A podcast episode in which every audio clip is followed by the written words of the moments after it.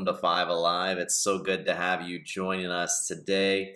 We are going to continue talking about the Old Testament and its relation to how Christ has redeemed us and what our future looks like as a result. The first week, about four weeks ago, we talked about Adam and Eve and how sin entered the world through Adam and Eve. But yet, through Christ's blood shed on the cross, we are absolved of our sins. And because of the sacrifice that he made, he is the second Adam who leads us to eternal life, whereas the Adam and Eve story is a story of the fall of mankind. Secondly, we talked about how wickedness continued to prevail on the earth and that it was so bad and so violent that God was like, oh, I wish I would have never created mankind. And so, what he does is he's going to flood the earth, washing away the old and forming a new. However, in the midst of this plan, he does spot out a righteous man named Noah, and he chooses Noah, his wife, his three sons, and their wives. He protects them by putting them in the ark which shows us again the importance of baptism today. A washing away of the old, the wickedness, the violence, the disobedience of God, and instead falling in love with Him anew. Another man was then chosen after Noah. His name is Abraham. By faith, by trust, and with foresight, Abraham saw that his future, and he was given promises by God that his generations would be as numerous as the sands on the seashore.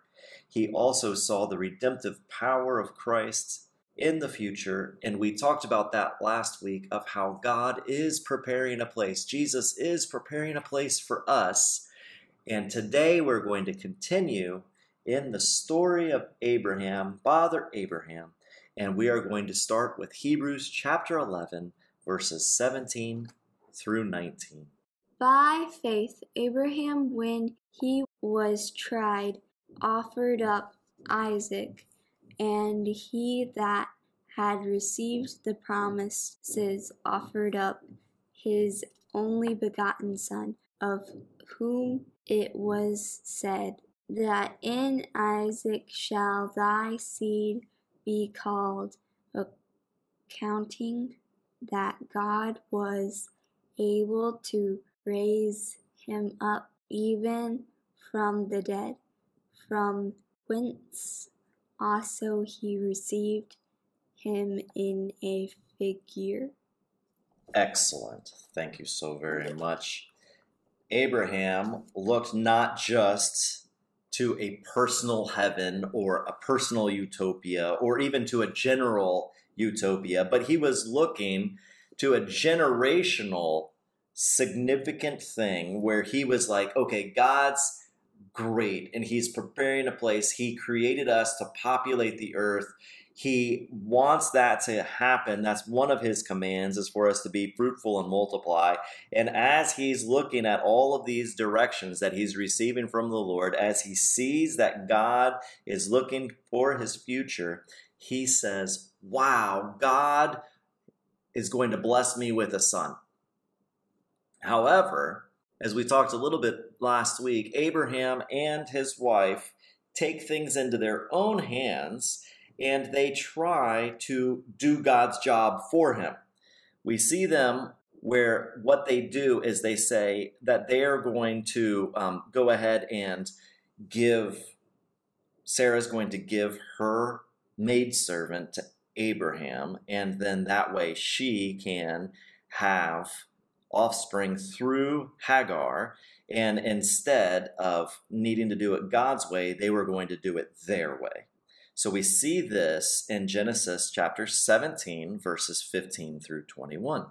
And God said to Abraham, As for Sarai your wife, you shall not call her name Sarai, but Sarah shall be her name.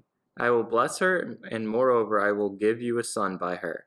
I will bless her, and she shall become nations. Kings of peoples shall come from her. Then Abraham fell on his face and laughed, and said to himself, Shall a child be born to a man who is a hundred years old? Shall Sarah, who is ninety years old, bear a child? And Abraham said to God, Oh, that Ishmael might live before you. And God said, No. But Sarah your wife shall bear you a son, and you shall call his name Isaac. I will establish my covenant with him as an everlasting covenant for his offspring after him.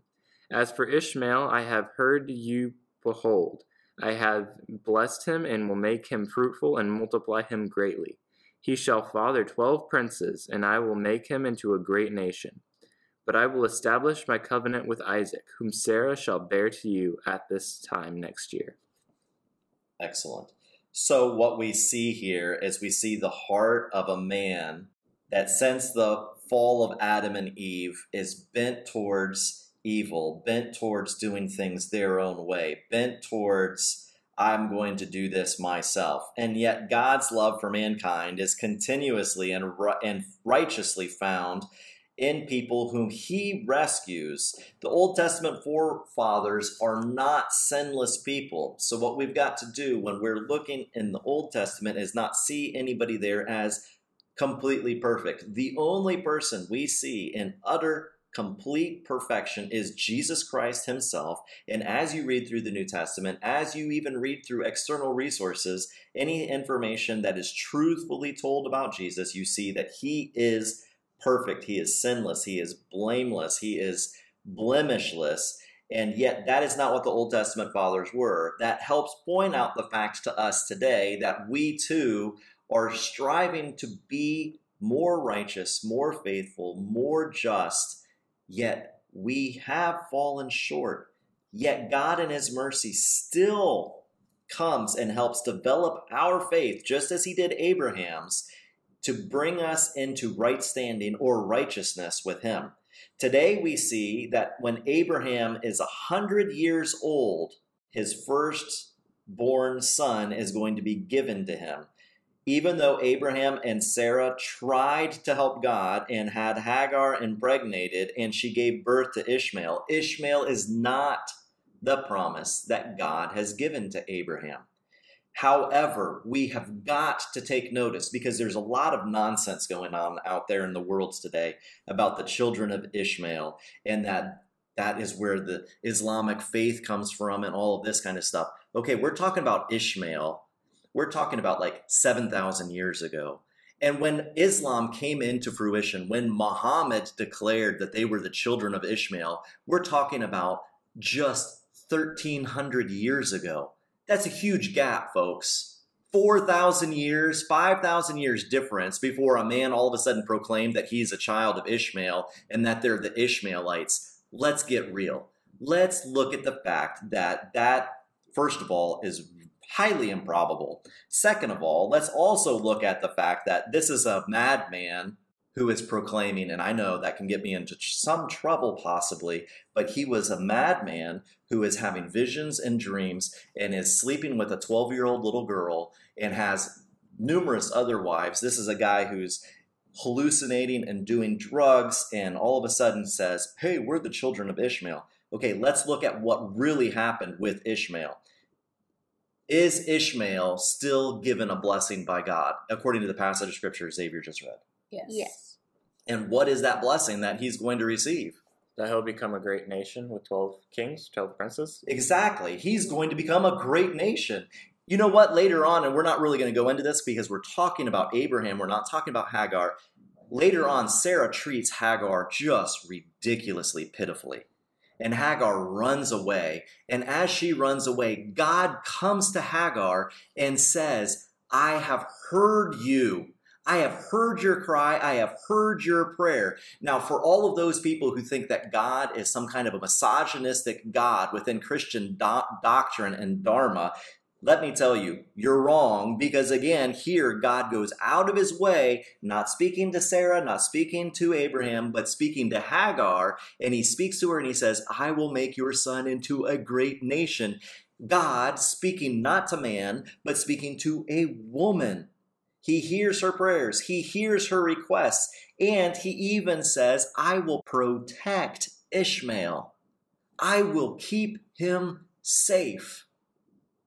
That is the promises of God because just because Ishmael was not the promised Isaac, was not the one doing it the way God had foreordained for things to happen, but instead man took things into his own hands, God still gives a promise and he still hears the cry of Hagar, the maidservant, the servant, the one that's not even fully into the whole promise of what God is doing. He hears her cries and he hears her prayers what does that make you think of? Does that make you see how awesome God is? Or does that make you go, oh man, what an evil, mean God? I think it's awesome because he heard the, the cries and the prayers of both women. I mean, for protection of their own sons and for God's grace to be upon Ishmael and upon Isaac. Yeah. I mean, God hears all prayers. So, from a woman's standpoint, I think it's I think it's fascinating. I think it's absolutely telling of how much God loves humankind. Right. Not one sex over the other and not some kind of duplicitous way that, oh man, you're insignificant because you were born to this tribe and you were this servant. But instead, God looks at you not for what your status is on this earth, but He looks straight to your heart. And Hagar obviously had a heart to follow after God. Mm-hmm even though Ishmael is not the promised gift of God, when man takes things into his own hands outside of God's will, this creates conflict, corruption, confusion. Other things continue to occur because what is what is the reality of hearing from God, knowing that this is he he's given us a direction of where we're supposed to go with our future. But when we go and we say, I'm going to ignore the steps of God because he's not moving fast enough for me, what happens when we take things into our own hands? It can get out of control. It may not go according to plan. It may we may think that what we did was right, but sometimes we can um, cause division and or say something that's inappropriate and hurt people in the long run when we take things into our own hands of I know best. Exactly. Exactly. I also see that the result ends up being massively filled with sin. Now let's look at Abraham. Even though he has his wife's permission, he sleeps with her maidservant, which is not what God wants to do. They have a son, Ishmael, which is not what God wants to have happen. And therefore, that son does the son get killed? Does Ishmael get killed? No. No, instead he gets blessed and he is made into 12 princes and a mighty nation. And as a result of some of the things that happen through Ishmael, some of the tools, some of the trades, some of the educational system that we have even to this day came through the lineage of Ishmael, which is really cool in and of itself. But also, let's look at the fact that Abraham is constantly confronted with the sin or the disobedience of trying to take things in, things into his own hands every single day.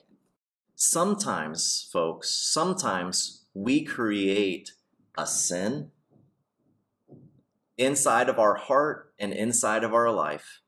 And all of a sudden, we want that to just be gone because it causes us so much pain if we continue to be confronted with it every single day. And yet, Abraham is confronted with Ishmael every day of the rest of his life. He's confronted with the disobedience that he had between himself, his wife, and God. He is confronted with the fact that Sarah hates Hagar. He's confronted with the fact that this isn't something that's going to ever go away in his lifetime. And that reminds me, and has to remind us, that sometimes when we sin, that sin gets so deep penetrated that even when we come to the cross and we say, Jesus, forgive me, and He washes that sin away, and He really does, we may stand up from that altar place, turn around, and that sin is going to be right back in our face. A result of that sin is going to be right back in our face. Not that we're going to go back into sin, not that we're going to go recreate a sinful situation, not, not that we're going to all of a sudden just, oh, I'm I'm never good enough and so therefore I'm never going to make it in this world. Not those kinds of things, but that sin could possibly be facing us every single day and yet we like Abraham have got to faithfully trust in God that he removed our sin and that when we are waking up in the morning, we are walking through our day and we are going to bed at night, that we are not going to continue down that same road that we were before when we were living in sin and disobedience to God. That's an important fact for us to recognize is that this is a part of our lives. We make mistakes, and those mistakes have consequences. And in order to deal with the consequences of those mistakes, we have got to take responsibility for our actions, confess them to Christ our Lord, repent of them daily, and then continue on in our lives. All right, we're going to move on now into Isaac being born. That's found in Genesis chapter 21, verses 1 through 5. The Lord visited Sarah as he had said, and the Lord did to Sarah as he had promised. And Sarah conceived and bore Abraham a son in his old age, at the time of which God had spoken to him. Abraham called the name of his son who was born to him, whom Sarah bore him, Isaac. And Abraham circumcised his son Isaac when he was eight days old, as God had commanded him. Abraham was a hundred years old when his son Isaac was born to him. Let's go ahead and read verse 6, because that gives us Sarah's take on this as well. And Sarah said, God has made laughter for me. Everyone who hears will laugh over me. Now, Sarah thinks that this is a trip like she's laughing, like, man, this is so cool. I'm 90 years old giving birth to a kid. Like, this is wild. My womb has been shut the whole time I've been alive. And at 90, I'm giving birth to a kid. And Abraham's like, he's just got to be in love with Isaac. There's no doubt in my mind that both of these parents are just like, just enamored. They're they're in love. They they favor Isaac. They teach Isaac. They lavish upon Isaac. And yet still, as we read when Xavier read in Genesis 17, the covenant is passed on to Isaac. Now, I don't want to mistake anybody here. There is a passage of scripture that Ishmael is also circumcised, but so is Isaac. Isaac is circumcised, which shows that the covenant of the promise of God is following through this lineage of Isaac. And it's important that then one day God will demand a sacrifice of Isaac. And that's kind of where we're going today, as you saw when Mallory read Hebrews chapter 11 earlier. But we have this person of Isaac. He's been born, he's precious, he is unlike anything Abraham and Sarah have had to this point, and he is right there in their face. They're in love with him, and yet God then speaks as Isaac gets a little bit older and says to Abraham, I want you to take and I want you to sacrifice your son for me. That's pretty powerful stuff because, I mean, I love all three of my kids. I love Addison, Xavier, and Mallory. I mean, they're a precious gift from God. There is absolutely no doubt that I would struggle like anything if God were to come to me and say what he says to Abraham. But in Genesis chapter 22, we see the story of the sacrifice of what God is asking of Abraham and what is going to happen with Isaac. And so in Genesis chapter 22, the story unfolds that after these things, God tested Abraham and said to him, Abraham! And he said, Here I am. God said, Take your only son, your one that you love, and go to the land of Moriah and offer Isaac there as a burnt offering on one of the mountains that I'm going to tell you about. So Abraham made preparations. He rose early in the morning. He saddles his donkey. He takes two of his servants with him, and he brings along Isaac. He cut wood for a burnt offering. He goes and they go to the place of which God had told him about. They go to the land of Moriah. And on the third day, Abraham looks up at the mountains there and he sees a place that's far away. And Abraham says to the servants, Stay here with the donkey the boy and I are going to go over there and we're going to worship, and then we'll come back to you. Abraham then takes the wood of the offering and then lays it on Isaac. He then takes his knife and the fire and he goes the both of them together. And Isaac said to his father Abraham, Father, here I am, my son. He said, Behold, the fire and the wood, but there is no lamb for a burnt offering. And Abraham said, God's going to provide for himself the lamb for a burnt offering, son. So they both went together. And when they came to the place which God had told him about, Abraham built the altar and laid wood on the in the order that he was supposed to, and then he goes and he ties up Isaac. And I can only imagine that what that had to have been like, how tearful and mourning this moment has to be. And he ties up his son Isaac and he lays him on the altar on top of the wood. And then Abraham reaches out his hand, takes a knife in order to slaughter his son. But in that very moment, when Abraham is about to slaughter his son, an angel of the Lord calls out from heaven and says, Abraham, Abraham. And Abraham again replies the same way he did at the beginning of this chapter. He says, Here I am. Do not lay your hand on the boy or anything to do with him, for now I know that you fear God, seeing you have not withheld your son, your only son, from me. And Abraham then lifted up his eyes and looked, and behold, behind him was a ram caught in the thicket by his horns. And Abraham went and took the ram and offered it up as a burnt offering instead of his son. So Abraham called the name of that place the Lord will provide. As it is said, to this day, on the mount of the Lord it shall be provided. And the angel of the Lord called to Abraham for a second time from heaven and said, By myself I have sworn declares the Lord, because you have done this and you have not withheld your son, your only son, I will surely bless you, and I will surely multiply your offspring as the stars of the heavens and as the sands of the seashore, and your offspring shall possess the gate of his enemies, and in your offspring shall all the nations of the earth be blessed, because you have obeyed my voice. Abraham has seen people who follow false gods, false deities. He's seen demonic worshippers throughout his hundred years of life, hundred plus years of life, sacrifice children, their children, murdering them, and being filled with sin. So when God spoke to Abraham to sacrifice Isaac,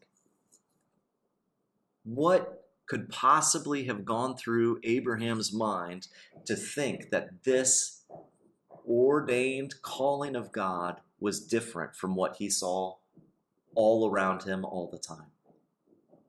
How was Abraham able to be separated in his mind from what he saw surrounding him every single day? Except for the fact that he was walking daily with the one true God. There's foreshadowing of what Christ is going to do for us in this Genesis chapter 22. Isaac takes the wood upon him. Jesus carries a cross upon him. Isaac is the one that is laid upon the altar of sacrifice. Jesus is actually sacrificed for us. There's a foreshadowing here. There is a pointing unto the cross, which shows us just how close Abraham really was with God. And yet there was a replacement given for Isaac, which then foreshadows you and I. We have a sacrifice that is put in our place, the sacrifice of Christ. He takes upon himself all of our sins, delivering us from perdition. Perdition is eternal damnation. And as Isaac was liberated from death in this moment, so we are also emancipated as Isaac was. That's pretty cool foreshadowing, if you ask me. But not only that, what about Abraham? That is, after all, who we're talking about here, right? Father Abraham, who had many sons we see that because of his faithfulness, the full conditions of what God has promised him are going to be given to his offspring. and to generation upon generation. We see this told to us again or reminded to us again in Romans chapter 9, verses 4 through 8. They are Israelites, and to them belong the adoption, the glory, the covenants, the giving of the law, the worship, and the promises. To them belong the patriarchs, and from their race, according to the flesh, is the Christ, who is God over all, blessed forever. Amen. But it is not as though the word of God has failed, for not all who are descended from Israel belong to Israel, and not all are children of Abraham, because they are his offspring. But through Isaac shall your offspring be named. This means that it is not the children of the flesh who are the children of God, but the children of the promise are counted as offspring. In other words, I was not born in the lineage of Abraham. Were you, Blair? No. Xavier, were you? No. Mallory, were you born in the lineage of Abraham? Is he your great, great, great, great, great, great, great, great grandfather? I don't know. Not by flesh and blood, he's not.